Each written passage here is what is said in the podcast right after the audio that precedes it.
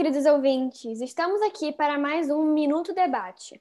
O tema de hoje será as possíveis consequências econômicas da República do Café com Leite. Isso mesmo. Para começar, iremos debater sobre o enriquecimento acelerado dos estados criadores e apoiadores dessa aliança. Pois é. Com o forte investimento de Minas Gerais e São Paulo em sua infraestrutura e em seu próprio mercado, é possível que ocorra um crescimento artificializado dessas potências. É, e esse possível crescimento poderia ocorrer às custas dos outros estados de nosso país, devido às inúmeras dívidas que essa política vem nos trazendo. E além disso, esse crescimento também pode vir a gerar uma desigualdade enorme no desenvolvimento da infraestrutura de outros estados.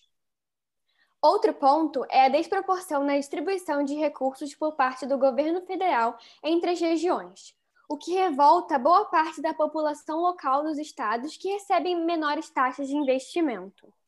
Exatamente. O que pode fornecer ainda mais migrantes para São Paulo, Minas Gerais e outros da região sudeste do país. Hum, verdade. A concentração populacional pode aumentar também.